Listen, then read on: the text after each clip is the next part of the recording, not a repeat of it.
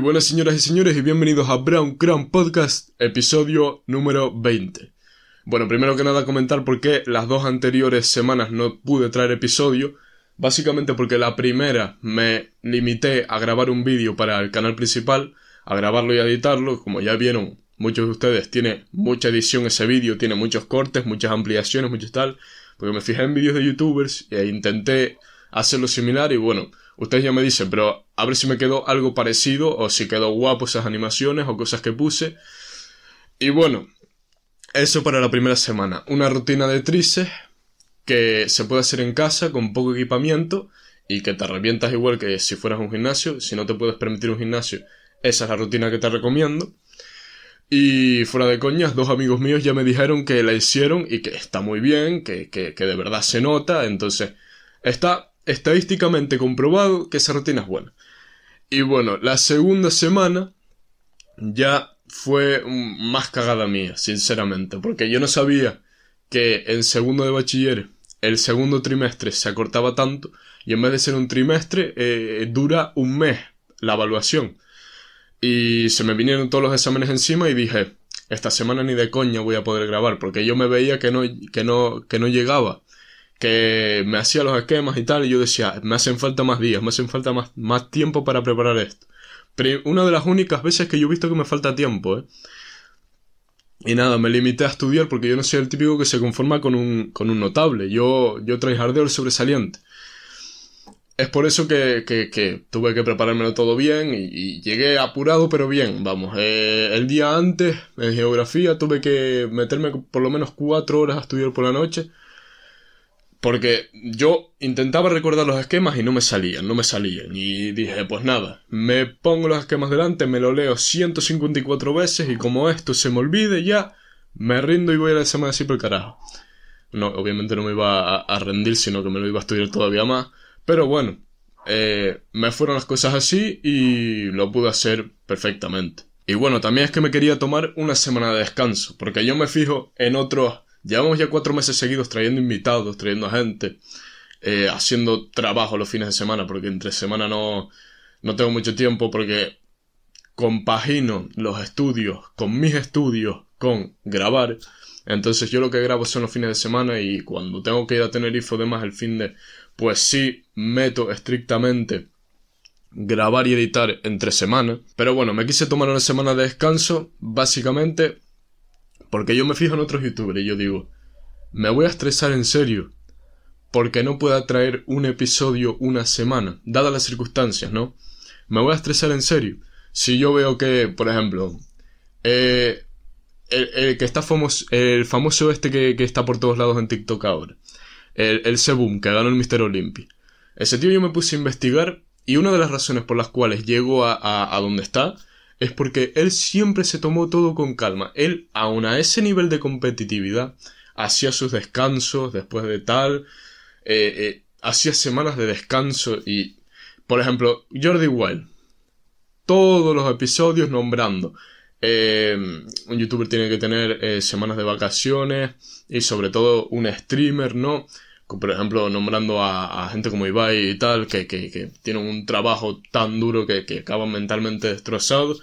Y yo dije, ¿por qué coño me voy a estresar yo por no subir un episodio una semana? Si ya los mismísimos gente que están ahí arriba se toman semana de descanso, ¿cómo no voy a poder tomarme yo una semana de descanso?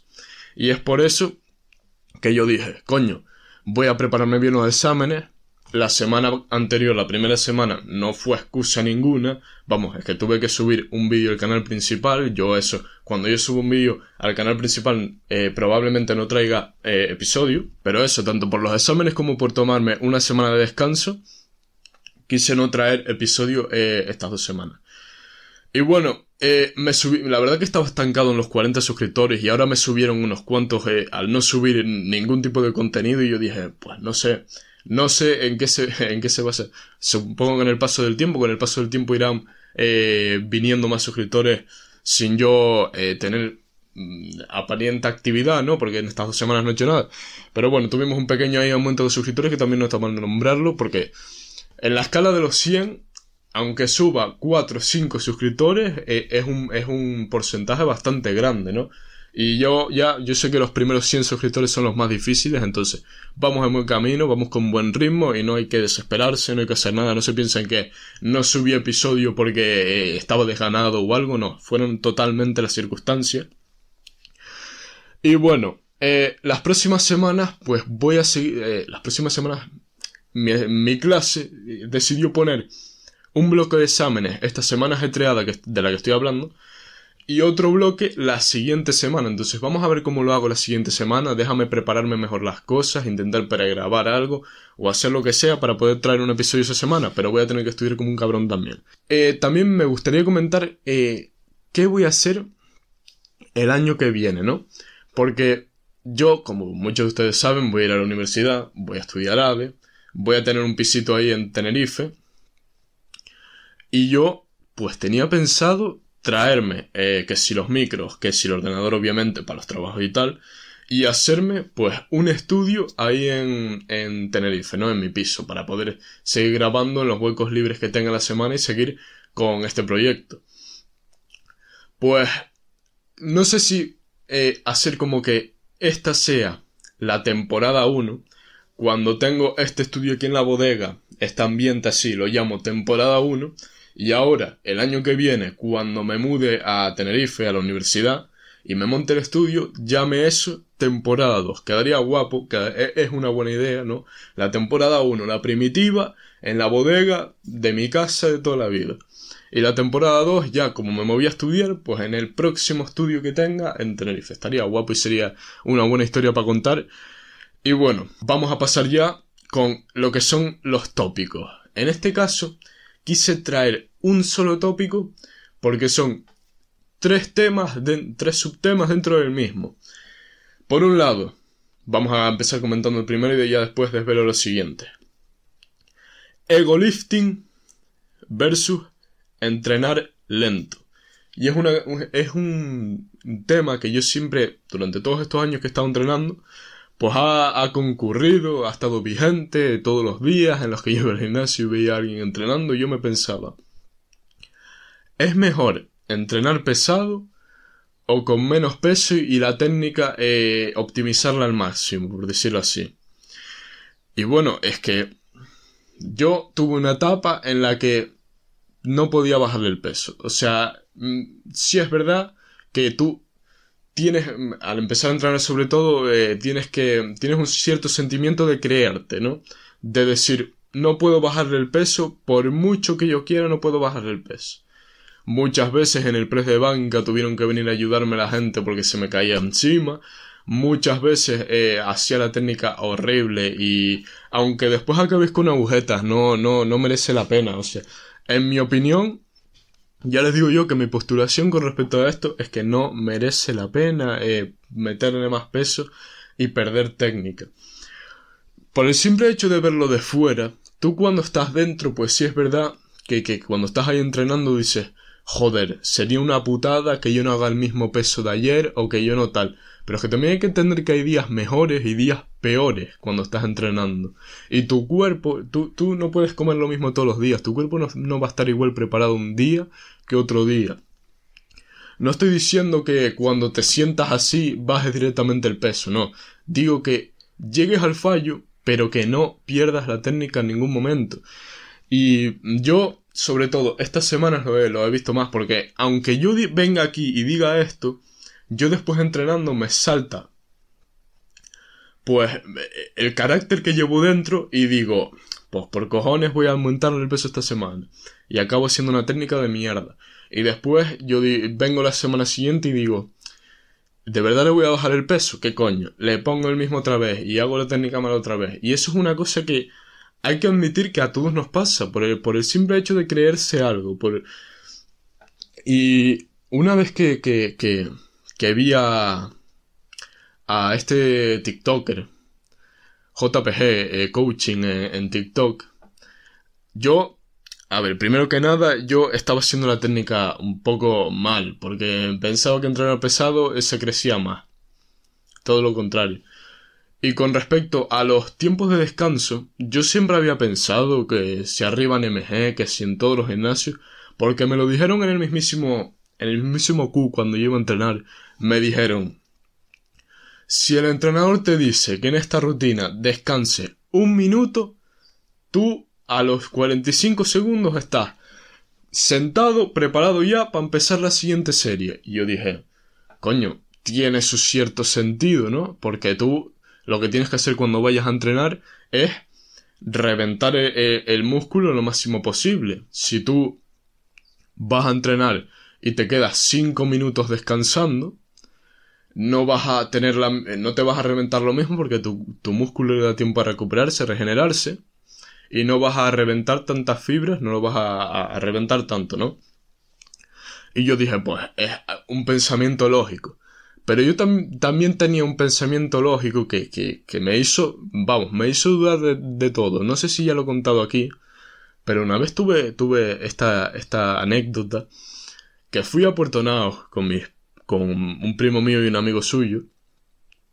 Fui a Puerto Naos e íbamos a, a tirarnos de un risco de esos, ¿no? De un típico risco de estos de, de origen volcánico que se quedan ahí al lado de la orilla y que pasados los años con la subida del nivel del mar y sobre todo cuando el mar está cuando el mar está cuando la marea está baja tú ni te intentes tirar de ahí porque te das con una piedra en el culo cuando caiga seguramente pero hay que fijarse cuando la marea está alta para tirarse y son cosas que para mí por ejemplo porque soy un cagado pues son bastante elevadas no eh, 11 metros o por ahí me parece que me boté la última vez y, y para mí eso es mucho es verdad que con práctica ya te vas, ya vas perdiendo el miedo, pero votarse la primera vez es la que cuenta. Y estaba yo este día ahí, eh, yéndome a votar, y estábamos los tres cagados, ¿no? Porque nos tocaba votarnos de uno más alto. Y, y, y, dijeron, eh, tú seguro que no te metes un planchazo, porque mira a la velocidad y lo que tarda eh, la piedra en caer.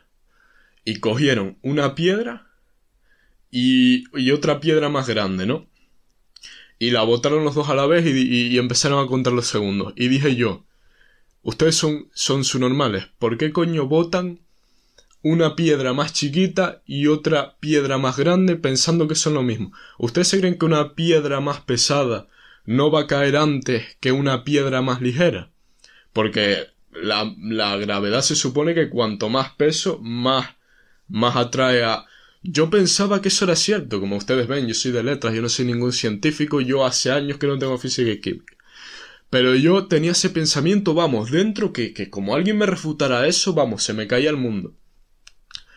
Y cuando, cuando ellos me dicen, eh, porque ellos están, por ejemplo, por lo menos mi primo está ciencias, yo no sé cuándo, eh, dónde está el amigo, pero mi primo dice, eh, el peso no tiene nada que ver con la velocidad de caída del cuerpo. Y yo dije, ¿qué? O sea, se, se me, se me, se me nubaron todas las ideas que tenía en la cabeza, porque en ese momento se me, una idea que yo tenía tan clara, y después, ya cuando me lo demostraron físicamente, sí, tú puedes decir, tú un científico te puede decir, venir y decir eso.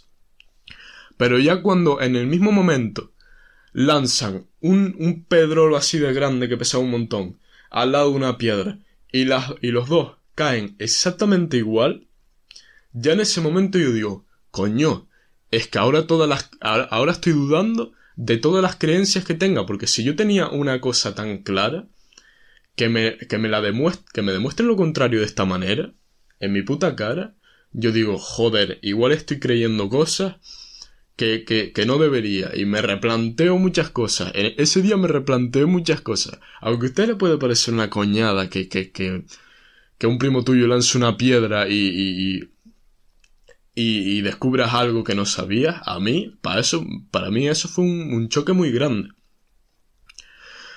Y, y, y, nada, volviendo al tema del ego lifting, yo creía que, que, un minuto de descanso, pues eso, tenía esa creencia, ¿no? Eh, comparándolo con lo otro, igual que creía que la piedra, eh, debido a su peso, caía más rápido, creía que un minuto de descanso entre series hacía que cada serie te reventase más y que tuvieses un buen, una buena tensión de entreno. Yo, yo me inventé un término. Yo decía que eso de descansar un minuto eh, entre series y tal, lo llamaba tensión de entreno. Y veía a los otros, a, los otros tíos entrenando al lado mío, que si se que si hacían una serie de press, y se pegaban 3-4 minutos descansando. Yo digo, esta gente no tiene efectividad ninguna y, no entiendo cómo es posible que viendo en la rutina que le dicen que descansen un minuto, bueno, es que últimamente no me estaban poniendo tiempo de descanso y seguramente a ellos tampoco. Pues eso, yo daba por hecho que un minuto y medio tenía una mejor tensión de entreno y yo me podía reventar mejor que un tío que se ponía con el móvil y descansaba 3 minutos y, como que, que, que no era efectivo, ¿no? Yo pensaba por, encima de todo que eso no era nada efectivo, para nada. Y nada, me puse a ver a JPG Coaching, como ya digo, que es un analista real, que es un tío que ha estudiado una carrera, que es un tío que tiene formación actualizada, porque el mundo del fitness no es otro mundo, como la ciencia también varía muchas veces, pero cambia constantemente. Un año te dicen que el press es mejor hacerlo así, otro, otro año te dicen que es mejor hacerlo con las muñecas de otra manera y más cerrado aquí debajo. Y eso va cambiando todos los años. Entonces yo ya no sé a quién creer, ¿no? Y si yo veo que una serie de, de científicos apoyan a este tío que sube TikToks, yo digo, coño, vamos a ver un par o algo, porque seguro que tiene la razón en algo. Y cuando dice, le hizo un dúo a, a un, a un vídeo que vio. El vídeo era así como, eh, el típico tío que suelta las pesas y se pone 5 minutos con el móvil a descansar. Y como que criticando a ese tío. Y llega este hombre, le hace un dúo y dice... Yo diría que es totalmente lo contrario. Tú debes empezar la siguiente serie cuando el músculo lo sientas, cuando te sientas totalmente descansado, cuando tú ya pienses que el músculo está recuperado para la siguiente y poder darlo todo y poder eh, eh, realizar una mejor serie, un mejor set. Eso en cuanto a la hipertrofia. ¿eh? Él no decía para otra cosa sino la hipertrofia. Ya en el, en el powerlifting y demás incluso más tiempo, pero él decía mínimo de 2 a 3 minutos de descanso. Yo ahora estoy pasando a descansar y a 2 minutos y ciertamente sí noto mejoras tanto en la fuerza como en, en las agujetas y en, la, y en lo que siento el ejercicio, ciertamente, o sea, no estoy de coña, no es ningún placebo que yo por haber visto ese vídeo antes, yo ahora mi cabeza está en plan, pues esto por cojones tiene que ser mejor, no, esto yo lo probé con su respectivo punto de crítica, yo diciendo ciertamente, a ver si es verdad, y sí, sí es verdad, y otra cosa que he aprendido de este hombre es que, por ejemplo, a mí antes no me gustaba nada entrenar espalda. Y es que es normal que no me gustase nada. Porque con el peso que yo le metía a la espalda, o me dolían los codos, o lo hacía mal, o me dolían otras partes del cuerpo que no tenían que dolerme. Y ahora, con la técnica, con dos poleas y un jalón a una mano, vamos, controlado, se siente el dorsal. Ese hombre tiene un ejercicio que se llama bueno, no sé si le pusieron el nombre o, no sé si se lo inventó él o si es de alguien. Pero es eh, el típico que sin, soporte, para pecho o con él, tú te pones eh, la polera tienes ahí arriba y el jalón, el remo una mano. Es un, un ejercicio buenísimo para el dorsal que yo nunca había podido eh, notarlo tanto, porque yo me ponía mucho y no jalaba bien, jalaba con la mano y no hacía primero este movimiento para, para notarlo bien, no sé cómo se llama ese movimiento ahora. Y gracias a ver vídeos de este tío, me puse menos peso, muy poco peso, hice el ejercicio controlado y al día siguiente tenía unas agujetas brutales. Y eso es una cosa que se lo recomiendo a todo el mundo que lleve ya un tiempo entrenando en eso, que esté empezando y que tenga cierto control sobre las mecánicas y demás.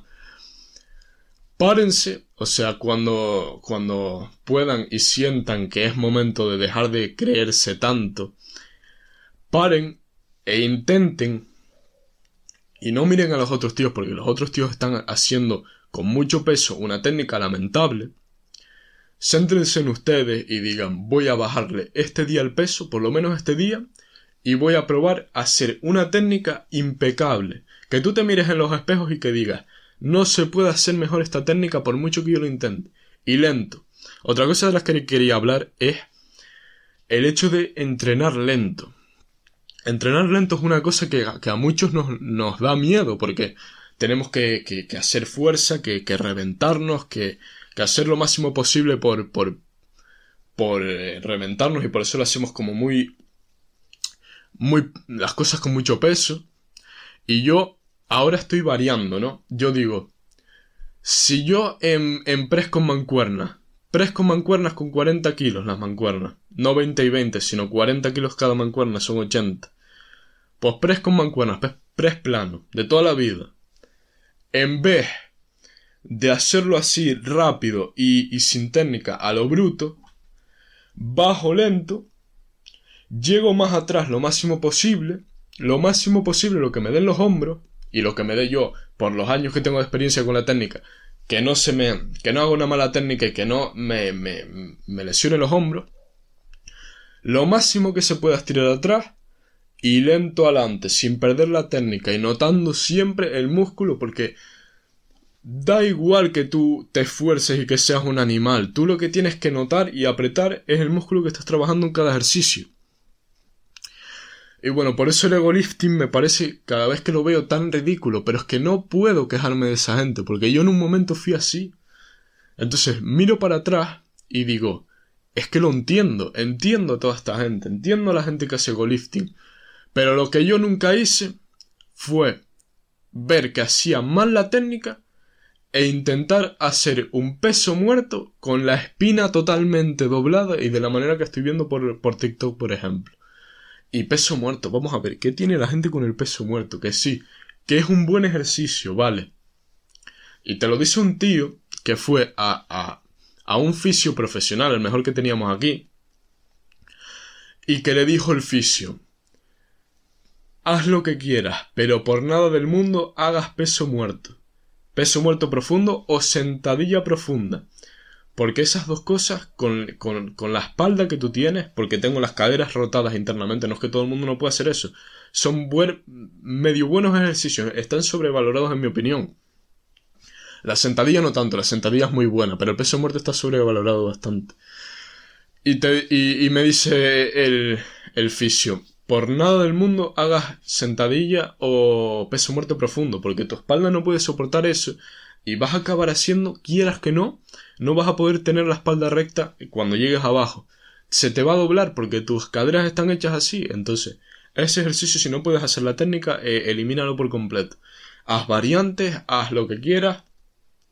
Una cosa que se puede hacer es, eh, como tengo las caderas rotadas hacia adentro, peso muerto, eh, ¿cómo se llamaba? peso muerto rumano, con mancuernas. Y llegando casi que por encima de la rodilla, más abajo no, no me no puedo llegar. Y yo lo noto, que intento llegar más abajo y por mucho que yo intente eh, poner la espalda recta, es imposible, lo juro por Dios que es una de las peores cosas que yo he tenido. Porque claro, yo iba a entrenar con mi primo, el primo mío que me enseñó a entrenar y todo, yo iba a entrenar al, al, al Q con él, y un día me metieron peso muerto en la rutina. Yo en ese momento iba con guantes. Imagínense la inexperiencia. A ver, yo no digo que todo el mundo que vaya con guantes es inexperto. Pero sí es verdad que, que con guantes tienes como un peor grip. Y no es porque sea, no es porque la gente, como dicen en TikTok, con mucha falta de respeto de decir que la gente que lleva guantes es como, son como afeminados. Eso es lo que se dice ahora, ¿no? Que la gente que lleva guantes, pues son afeminados y que no saben sufrir y tal. Déjense de gilipolleces. Yo lo que digo que si llevas guantes no tienes un mejor agarre y no trabajas tan bien que con la mano así pelada. Y a la gente no le gusta tener callos en las manos, pero ¿qué le vamos a hacer, señores? Es una es como si fuese un efecto secundario de entrenar, es algo que, que viene implementado con ello. Y, y, y, y no sé, yo yo tampoco veo tan malos los callos, pero, pero bueno, como ya digo, cuando estaba con, con mi primo, con los guantes, y fui ese día al gimnasio, eh, me pusieron el peso muerto, y yo lo había, yo de entrada ya no me gustaba ese ejercicio, porque yo digo, eh, joder, esto tiene que ser una, esto tiene que doler más que el carajo. Y ya ahí le cogí, le cogí miedo. Y no estoy diciendo que, que hoy, hoy en día piense que esté sobrevalorado, porque en ese momento le cogí miedo. Yo creo que todo el mundo al principio al peso muerto le tiene como mucho respeto, porque lo había visto y a gente levantando tanto y, y, y, saliéndole sangre por la nariz a la gente y vomitando, explotando, cayéndose, desmayándose, que tú ya decía, pues le tengo el respeto a este ejercicio, ¿no? Y cuando el tío empecé a hacerlo y me decía, no dobles la espalda, no la dobles, llega al piso y no dobles la espalda. Me repetía y me repetía eso y yo con la barra aquí, haciendo todo lo posible y claro, al principio del ejercicio yo tenía la espalda recta, como ya digo, no puedo llegar al fondo. Pero a medida que está pasando un helicóptero, viene a buscarme. No, espérate que está aparcando aquí. No me jodas, yo estaba diciendo de coño, ¿eh? De verdad, ¿alguien me puede explicar qué hacía un helicóptero a menos de 10 metros de mi casa? Que me, iba a aparcar en el patio eh, el, hombre ese. Yo no sé si era de la policía, de la Guardia Civil o algo así, pero... Joder, gallo. Es que mira que, que, que, que yo estoy grabando un programa y vengo un helicóptero. Es que vamos. Que si los primeros programas con el volcán. Que si después mi vecino que hubo una época Gallo, que, que, que se hizo el, el, el, que estaba jugando al Heyday en el, en el, en, el, eh, en la huerta de su casa, porque estaba todos los días cortando el césped, todos los días, por la mañana justo, cuando yo tengo que grabar. Pero bueno, como yo estaba diciendo, eh, yo llegaba a lo máximo que podía al suelo y siempre se me doblaba la espalda. Y madre mía el cabreo que se cogió esa gente conmigo, gallo. Porque claro, yo llegaba al suelo y no podía, no, o sea, no, no, mi espalda no está anatómicamente hecha para que yo pueda llegar a, a, esa profundidad. Y claro, eh, la gente decía, mira, no lo hagas, no lo hagas. Porque, porque cuando tengas la técnica, lo haces, pero de momento no lo hagas. Y claro, eh, yo es, no lo volví a hacer desde entonces, lo intenté un par de veces más, pero todavía no me salía la técnica y decía, coño, con, lo que yo he aprendido, todavía no sé mantener la espalda recta de aquí abajo. Que, que este ejercicio es el más complicado del mundo, que. Y yo hacía sentadillas profundas y me tenían que ayudar eh, y no, no las hacía con la técnica. Las sentadillas es verdad que me costaban un poco menos, pero no las hacía con la técnica que debería. Y me dolía siempre la espalda que te cagas. Y claro, volver años después y ver que, que el fisio te dice que era por eso, tú dices, coño. Es que ahora todo tiene sentido, todo, todo el sufrimiento que yo pasé ahí tiene sentido ahí. Pero bueno, como último tema vamos a tocar los nuevos, eh, nuevos individuos que están avanzando ya en el gimnasio. Yo no sé si es que mi, mi perfil, mi FIP de, de TikTok se ha vuelto, se ha modificado, el algoritmo vio que me gustaba el gimnasio y que ahora me sale un montón de gente entrando al gimnasio. Pero ahora yo veo muchos nuevos niños que han perdido ya el miedo de, de entrar a... O sea, en mi época, parece que tenga 50 años, pero es que es así, en mi época, la gente que entraba a un gimnasio tenía miedo. Yo fui el primero que iba al gimnasio en mi clase. A los 13, 14 años yo estaba metido en un gimnasio y eso era imposible para un tío de mi edad, porque le tenían miedo. La gente se pensaba que al gimnasio solo iba gente dura, gente que gritaba, gente que se pinchaba por todos lados y que bebía todo tipo de, medicamentos y de mierda. Y ahora entran a un gimnasio y ven lo que de verdad es, que es un sitio donde la gente cuida la, la salud mental, donde la gente se divierte, donde la gente tiene aspiraciones y metas en un futuro, donde la gente no se rinde, se lo pasa bien entrenando, les gusta entrenar y hacer ejercicio, es que es el puto paraíso, ¿qué más quiere? Y es por eso que a mí entrenar me encanta y siempre me encantará y me veo a los 60 años entrenando. Y con hierro. Pero bueno, mi opinión con respecto a los nuevos niños es que sí, vamos, pueden entrar todos los niños que quieran al gimnasio. Pero, lo primero, primero que nada, que por favor, por favor, eh, y, y no lo digo, no lo digo peleándolos, porque yo, ya saben que yo lo hice, pero por favor, intenten aprender las, las mecánicas de cada músculo, cómo funcionan para no lesionarse. Por eso yo le digo a mi amigo Noé, que va a ser INEF, eh, ¿cómo te vas a meter a INEF sin saber, sin haber hecho una actuación respetable en un gimnasio? Porque eso de, de, de, de decir que voy a un gimnasio, vale, está bien dicho. Y sobre todo adaptado al fútbol, está bien dicho. Pero tampoco es entrenar con mala gana o de no ir o de tal porque esté jugando al fútbol y entrenar para el fútbol es malo, porque todo lo contrario. Hay ejercicios de que están eh, adaptados a entrenar al fútbol, que yo los hacía. Yo hubo una época que, que entrenaba funcional, adaptado al fútbol en el Vita, con elásticos, con, con steps, con cosas para piernas. Hacía demasiada pierna, tanta que no llegaba a los partidos. Y siempre tuve una mala gestión porque no, no quise nunca hacerlo con un tío, sino con un tío digo, con un profesional, sino por mi cuenta. Yo me lo preparaba todo y tal. Al final, pues sí, logré eh, saber qué ejercicios eran buenos, qué, qué frecuencias eran buenas. Pero claro, eh, fue demasiado tarde, ¿no? La curva de aprendizaje fue muy lenta. Y aprendí casi al final a tener una buena rutina y ya se estaba acabando el año y ya tal.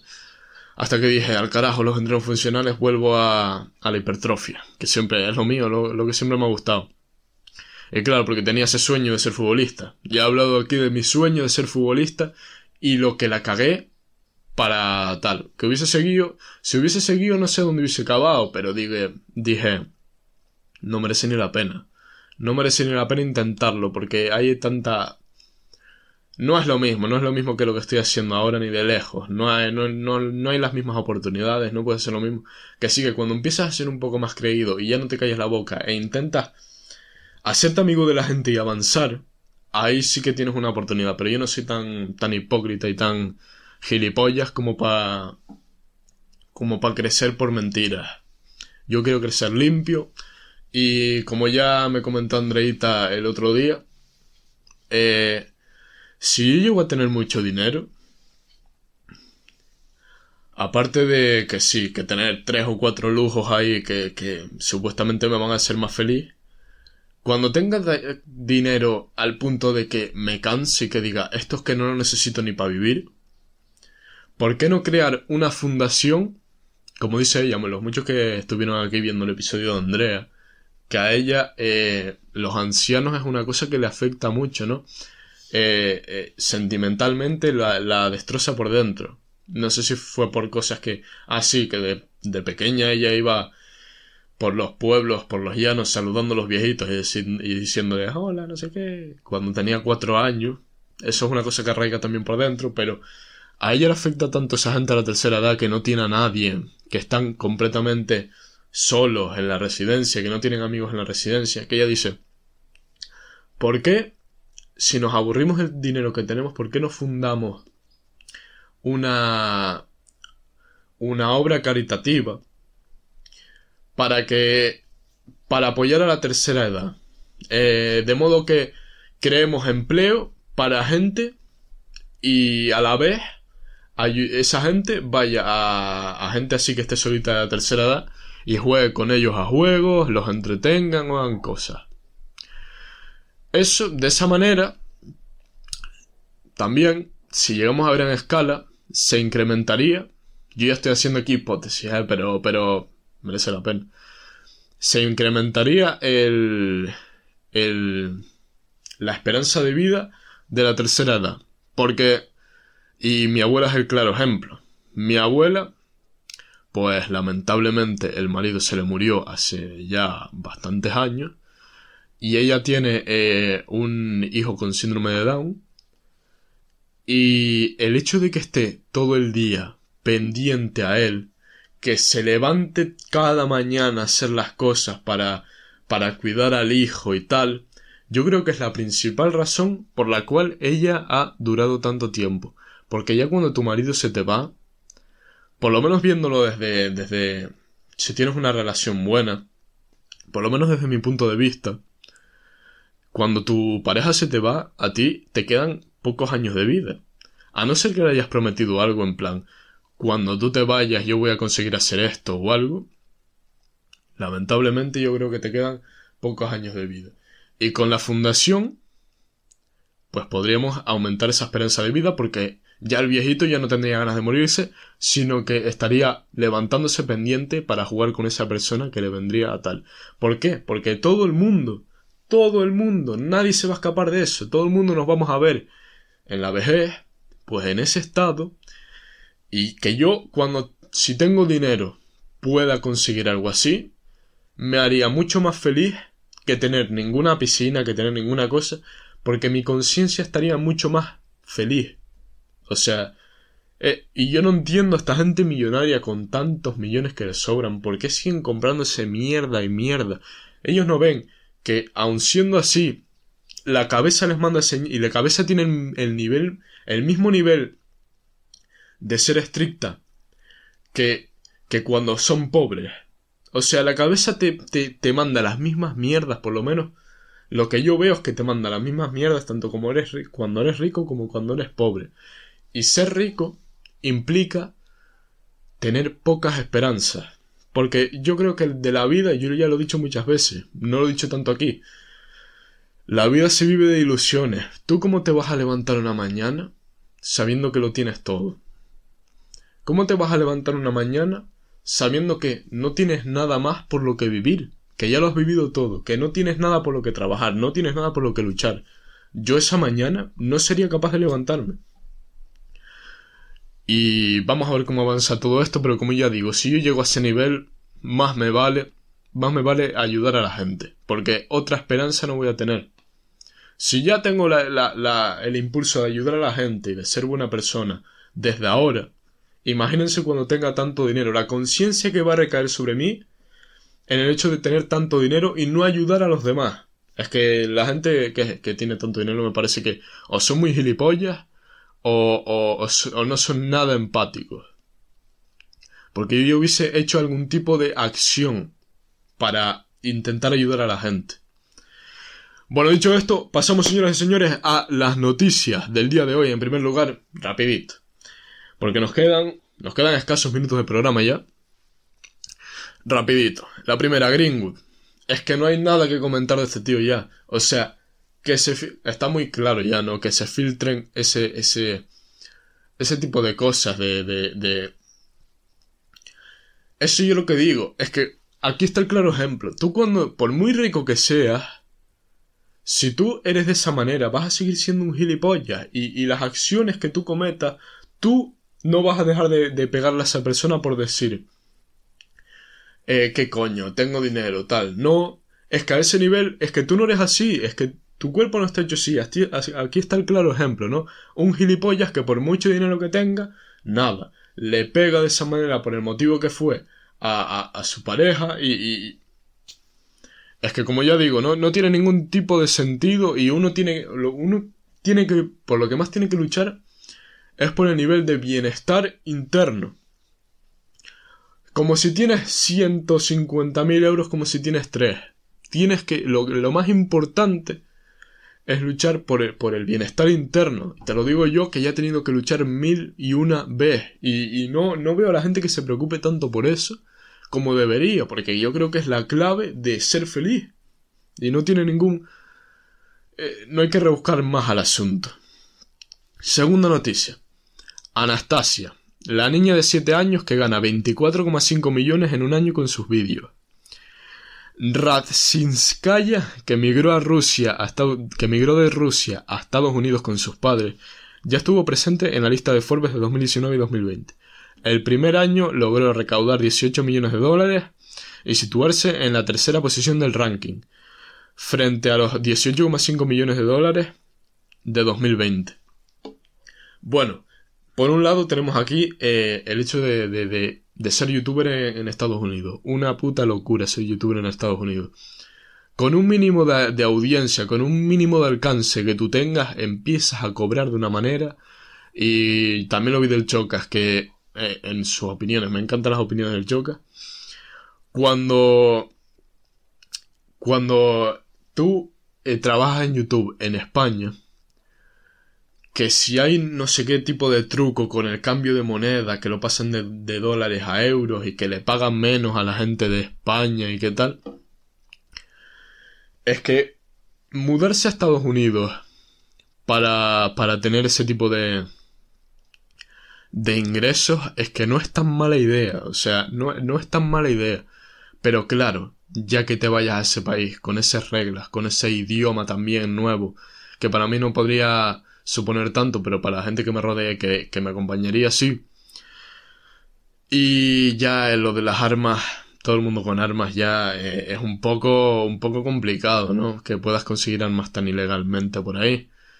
Casi que en España puedes coger un arma blanca y cargarte a uno, pero no es lo mismo. Es que ahí todo, todo se, todo es más, más peligroso, yo creo. Viéndolo desde aquí, todo es más peligroso. Eso por un lado. Y por otro, pues la verdad que a este punto de que una niña que sí, que tiene 7 años, que no tiene conciencia todavía, pero coño, que gane 24,5 millones de, de euros, pues merece la pena que se ponga en redes. También te digo, la niña tiene que tener una libertad para que a los 18 decida si su imagen debería haber estado en todo eso, pero yo creo que la niña con 24 millones, como llega a los 18 y, y diga que, que, que, no mereció la pena, por mucha libertad que pueda tener, que a los 18 diga que, que, que no mereció la pena tener 24,5 millones por haber salido en, en, internet, la verdad que no sé si muy lavada la cabeza tiene que tener o muy, muy cómoda tendría que ser esa chica como para que la fama le presta a decir que, que estaría mejor eh, cobrando un salario mínimo de, de mil euros, ¿no? O lo que llegue. Muy cómodo tiene. Es que claro, esa chica, cuando, cuando llegue a, a, a los 18, no va a tener la noción de lo que es eh, eh, tener un salario medio de escapar, de, de, tener tu sueldo mínimo para pagar tus cosas, ella no va a tener esa noción. Y va a decir, pues eh, me parece una falta de respeto que, que haber, estado, haber estado en tal, porque ahora la gente, todo el mundo me reconoce y tal. Es que claro, es que es un tema complicado, las circunstancias te forman, ¿no? Y esta niña lo más probable es que cuando llegue a los 18 piense eso, o no, o diga, tengo un dinerazo. O si los padres le, inculcan, le inculcan mucho esto de decir, mira hasta dónde has llegado, mira lo mal que lo está pasando la gente, ¿tú crees que de verdad merece la pena que la fama, que por la fama no tengas este dinero? Es que también es, eso, ¿no? Bueno, siguiente. La propuesta de cuota de autónomas que se ha planteado recientemente. Este tema muy, muy, muy polémico que ha surgido en estos últimos días. ¿eh? Si es de... Es muy reciente este tema. Bueno. ¿Qué es esto de propuesta de cuota de autónomos? Pues que se va a a poner una nueva cuota de autónomos que básicamente eh, lo que la gente demanda es que aquí pone, me, me puse una fotito de, de, de, la tabla, ¿no? De la tabla de ingresos. A, a partir de, de 2023 se van a aumentar progresivamente los impuestos de cuota de autónomos para aquellos que cobren más de 1.300 euros. Para los otros, sí creo que, que, que, se lo aumentaron un poco, pero le van a ir reduciendo por lo menos en el tramo de 900 a 1300, de 900 a 1300, sí, no le van a quitar nada, se va a mantener durante hasta 2029, no, no va a cambiar esa, esos 351 euros que tienen a pagar. Después, los que cobran menos de 900 euros, se le va a ir reduciendo la cuota progresivamente hasta de 281 hasta 2029 244. A los que cobran menos de 900 y a los que cobran menos de 600 de 281 hasta 208.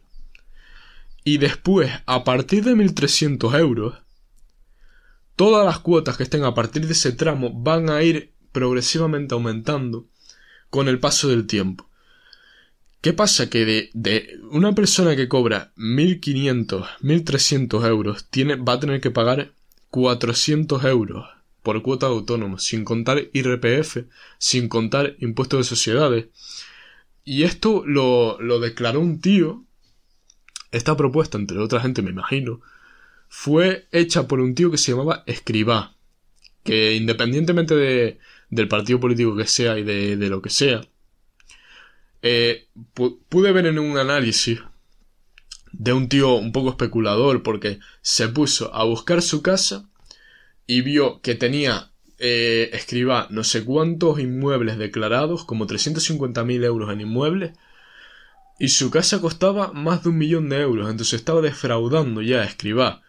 Y que este hombre también haga esta propuesta tan mala, porque no, no, no he comentado todavía la propuesta. A ver, que a un tío que cobre menos de 600 euros le pongan esta cuota de autónomo y tenga que pagar 300 euros, el 50% de su sueldo, en cuota de autónomo, para los que cobren menos de 600 euros, es ya decir, mira, tú no intentes crear la empresa, no intentes soñar, no intentes tener aspiraciones, porque tú lo que vas a hacer es ser un gilipollas que trabaje en el Estado, que no cree empleo, que no haga lo que quiera, que no genere ingresos para él y que lo único que haga es limitarse a seguir nuestras órdenes, a decir lo que nosotros decimos, el Estado, y a que no piense por su cuenta y a que, y, a que España siga y siga con la tasa de desempleo tan, tan, tan deplorable que tiene hasta el día de hoy. Y más se ve en Canarias que tiene más incluso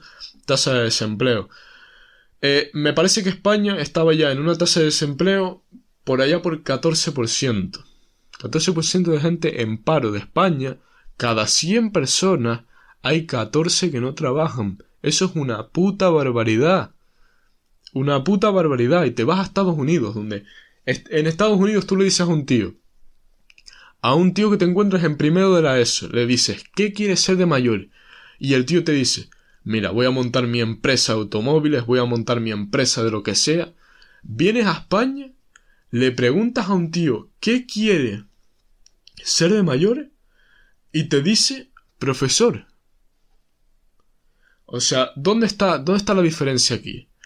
Si tenemos el principal problema de España es la tasa de desempleo y cada día más gente se, se queja de no tener trabajo, de no encontrar trabajo, ¿Por qué coño creamos una cuota de autónomos que va en contra de todos los problemas, de todas las soluciones que tenemos que aplicar? La solución que tenemos que aplicar es que cuando tú le preguntes a un niño qué quiere ser de mayor, te diga, quiero crear una, una empresa. ¿Para qué? Para crear trabajo. ¿Para qué? Para solucionar el problema tan grande de desempleo que tiene España.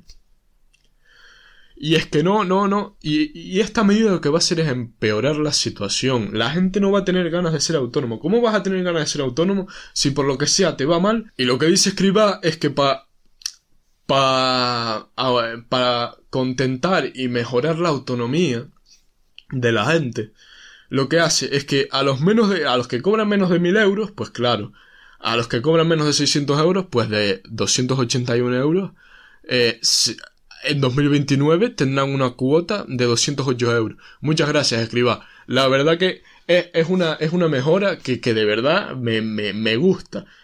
Los, los, de menos de 600 euros no tendrían ni que pagar cuota de autónomo. Es que no tendrían ni que pagarla. ¿Qué coño hacemos quitándole a la gente 200 euros si cobran menos de 600? O sea, ¿por qué esta gente tiene que pagar dinero? No tiene ningún tipo de sentido y como este hombre haya defraudado de esa manera, declarando los bienes inmuebles de la manera que lo hizo, mira que hay que tener cara y que hay que tener eh, eh, eh, falta de empatía para hacer algo así. Y por mucho que coticemos a, la seguridad social, por mucho que tengamos pensiones cuando, cuando seamos viejos y tal, ¿de qué coño me sirve cotizar tanto y alabar tanto a la seguridad social si lo que estamos haciendo es reducir la creación de empleo ¿Cómo le vamos a pagar nosotros a los mayores si cada vez la población de España se está envejeciendo más y va a ser más la gente que necesite pensiones que la gente que pueda pagarlas? ¿Cómo coño voy yo a alabar a que no se cree el empleo que necesita España para reducir la tasa de desempleo que está aumentando tanto? Que sí, que la puedes reducir de otras maneras, ¿qué tal? Pero es que esto es un puto escándalo. Y también está el hecho de que Después de la pandemia, muchas pymes, muchos locales, en la pandemia tuvieron que cerrar. O sea, mucha gente tuvo, muchos autónomos de estos tuvieron que despedir a sus trabajadores. Y claro, esos trabajadores que ahora estaban en el paro y que no tenían otra que hacer, se convirtieron en autónomos porque no les quedaba otra. Y claro que hubo un aumento de autónomos durante estos últimos tiempos, porque ese hecho de que los autónomos sean, eh, de que los despedidos se hayan convertido en autónomos, hace que, aumenten los, la gente que cobra menos de mil euros, porque son gente inexperta, son gente que no sabe tal, y por eso hay tanta gente ahí, y no es que tengamos que ayudar a esa gente, es que todo lo contrario, lo que tenemos que hacer es ayudar a los autónomos para crear más empleo y para que esa gente que fue despedida durante los meses que cerraron los locales pues pueda tener un puto trabajo y que se pueda mover la gente en España y que pueda crearse un mayor ambiente de, de, economía, por eso está tan retrasada la economía en España, porque es que no, no, no miramos al futuro con cambios de este estilo, sino que lo empeoramos, como el señor escriba, porque lo que quiere hacer es favorecerse. Lo único que quiere hacer es favorecerse, joder a todos los autónomos y que diga España, pues no voy a tener empresarios, no voy a tener emprendedores, no voy a tener gente que cree empleo, sino que voy a seguir hundiéndome en mi miseria con los putos trabajos del Estado, con profesores y tal, y que los niños sigan diciendo, venga, vamos a ser médico, voy a ser eh, tal, para trabajar para el Estado. Pues sí, funcionarios de mierda que, que hacen, que no digo que están mal todos los que sean funcionarios, hacen falta. Pero lo que no podemos hacer es que todo el mundo sea funcionario. Y yo soy un tío que quiere crear una empresa y crear empleo. Y yo veo que esto es tan difícil que se me quitan las ganas. Se me quitan muchísimo las ganas de en un futuro decir, eh, voy a fundar una empresa de cero tal. Se me quitan las ganas. Y lo único que, que, he querido hacer es crear una empresa así. De, de contenido digital que cueste cero. Porque sé que como me sablen algo así en un futuro, se me va a caer la cara y se me van a caer las ganas y se me va a caer todo. Entonces yo lo que quiero intentar es, pues sí, perseguir este sueño de tener mi empresa, de conseguir una audiencia y un alcance con YouTube, con tener mi podcast, porque que, es una cosa... Pues, y ya cuando tenga eh, marketing, cuando tenga cosas, pues ahí tendré de verdad la empresa. Esto que yo tengo ahora es un proyecto. Eh, yo siempre lo llamo empresa porque me gusta llamarlo empresa, porque yo tengo aspiración al futuro y demás. Pero yo lo que tengo ahora es un proyecto. Yo aquí ni cotizo en bolsa, ni me pagan el impuesto de sociedad, ni me pagan ningún impuesto. Entonces, yo mirando al futuro es que no me dan ganas de ver con esta gente. O sea, ¿cómo va o sea, como salga esta propuesta a la luz, yo de verdad ya no confío en... Eh, pero ¿en qué se tienen que pasar? O sea, el, el, Estado llega un día con sus dos huevos, pone los huevos en la mesa y dice, eh, esta es la nueva cuota. No tiene que haber eh, aprobación popular o algún tipo de cosa para que esto no pueda implantarse, porque yo creo que todos los autónomos que, que vean esto, yo creo que ningún su normal va a quererlo, ninguno. Y estoy hablando en palabras mayores.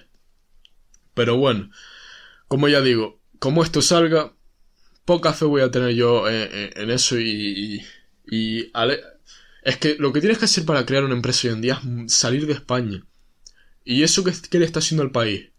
Joderlo por completo, porque no hay empleo y como ya digo, la tasa de desempleo va a agravarse muchísimo más con esta nueva propuesta. Pasando con la cuarta noticia, vamos a hablar de Perú, la polémica cerca al nuevo gobierno de Pedro Castillo. El nuevo gobierno de Pedro Castillo comienza con muy, muy mal pie. Apenas nombrados los nuevos ministros, fruto de la tercera remodelación ministerial, en solo seis meses los escándalos se agolpan a las puertas del Ejecutivo, con un primer ministro acusado de violencia familiar y titulares de varias carteras cuestionados por diversas razones. ¿Ustedes qué opinan de que un, un primer ministro pueda llegar a tal cargo eh, acusado de violencia familiar? ¿Ustedes lo sacarían de ahí o, o esperarían a que haya un juicio? ¿O qué se supone que ustedes harían? Porque yo ya viendo que mi, mi, la persona que a mí me representa haya, eh, tenga casos de este tipo, de, de, violencia familiar, de pegar a... Yo me parece que es una persona incompetente y que no debería representarme. Entonces yo... Sí, lo apartaría a un lado y lo esperaría al juicio, porque es verdad que todo el mundo puede colar una trola, pero si el juicio se aprueba, yo lo siento mucho, pero este tío se va a, a la puta ruina y lo descargo de todo tipo de cargos puede tener. O sea, de todo tipo de cargos me, refiero a primer ministro o lo que puede llegar a derivar de ello.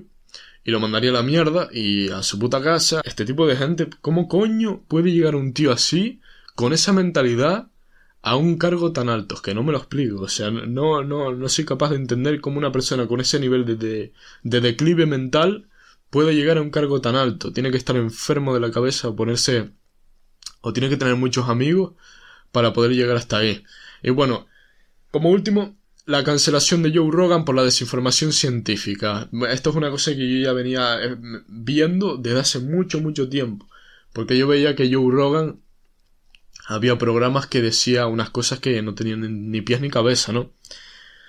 Y claro, pero él, había dicho desde un principio que esto era un programa de entretenimiento, que no era ningún tipo de divulgación científica ni nada. La gente R que con creer las cosas de Joe Rogan y con creer las cosas de, de Will Proy. Sin saber que es puro entretenimiento y son puras opiniones. Es que son gente como nosotros, saben lo mismo que nosotros. Y no te puedes tomar a pecho cualquier cosa que diga Jordi Well o cualquier cosa que diga Joe Rogan. Joe Rogan, por si mucha gente no lo sabe, es otro tío que tiene un podcast en Estados Unidos y que va haciendo pues, programas con gente y sobre todo a veces trae científicos, pero esos científicos también puedes estar equivocados. Por el hecho de, que sea científico no quiere decir que tengas razón en todo. Puedes estar equivocado como cualquier otra persona, porque el mundo es tan subjetivo que ya nadie sabe qué coño es real, ni nadie, nadie sabe ya, por ejemplo, las cosas que varían cada año, entrenar, que varían las cosas que tú haces cada año, que varían las técnicas cuál es la técnica óptima cada año. ¿Cómo vas a saber tú qué es lo que es verdad y que si te viene un tío y te dice no hagas este ejercicio así, ¿cómo vas a saber tú que tienes razón o que no? Bueno, tú tienes que tener una cierta noción de, de cuál es el ejercicio correcto, pero un poco las variantes, cuál es la mejor si cada año van cambiando, ¿no? Pues eso, Joe Rogan, pues no lo culpo en nada, él dijo desde un momento que, que su canal era para, para, eh, entretener y para nada más. Entonces, yo lo siento mucho, pero la gente que se queja de Joe Rogan es un poco no, que no sabe que no sabe quién es, que no sabe lo que hace y que no sabe lo que dice, porque como ya digo, él dejó claro unas cosas en un primer momento y ahora no tiene, no tiene nadie por qué cancelarlo por nada de lo que haya pasado en el programa. Y bueno, muchas gracias por escucharme, señoras y señores, estos Brown Crown Podcast número 20. Aquí me despido y espero que la semana que viene pueda traer episodio chiquitos tío, le acabo de dar el micro, y que podamos, pues, volver a estar aquí y tener un buen episodio como el que ha sido el día de hoy. Espero que les haya gustado, espero que les haya entretenido y parecido fluido, y nos vemos en la próxima. Muchas gracias.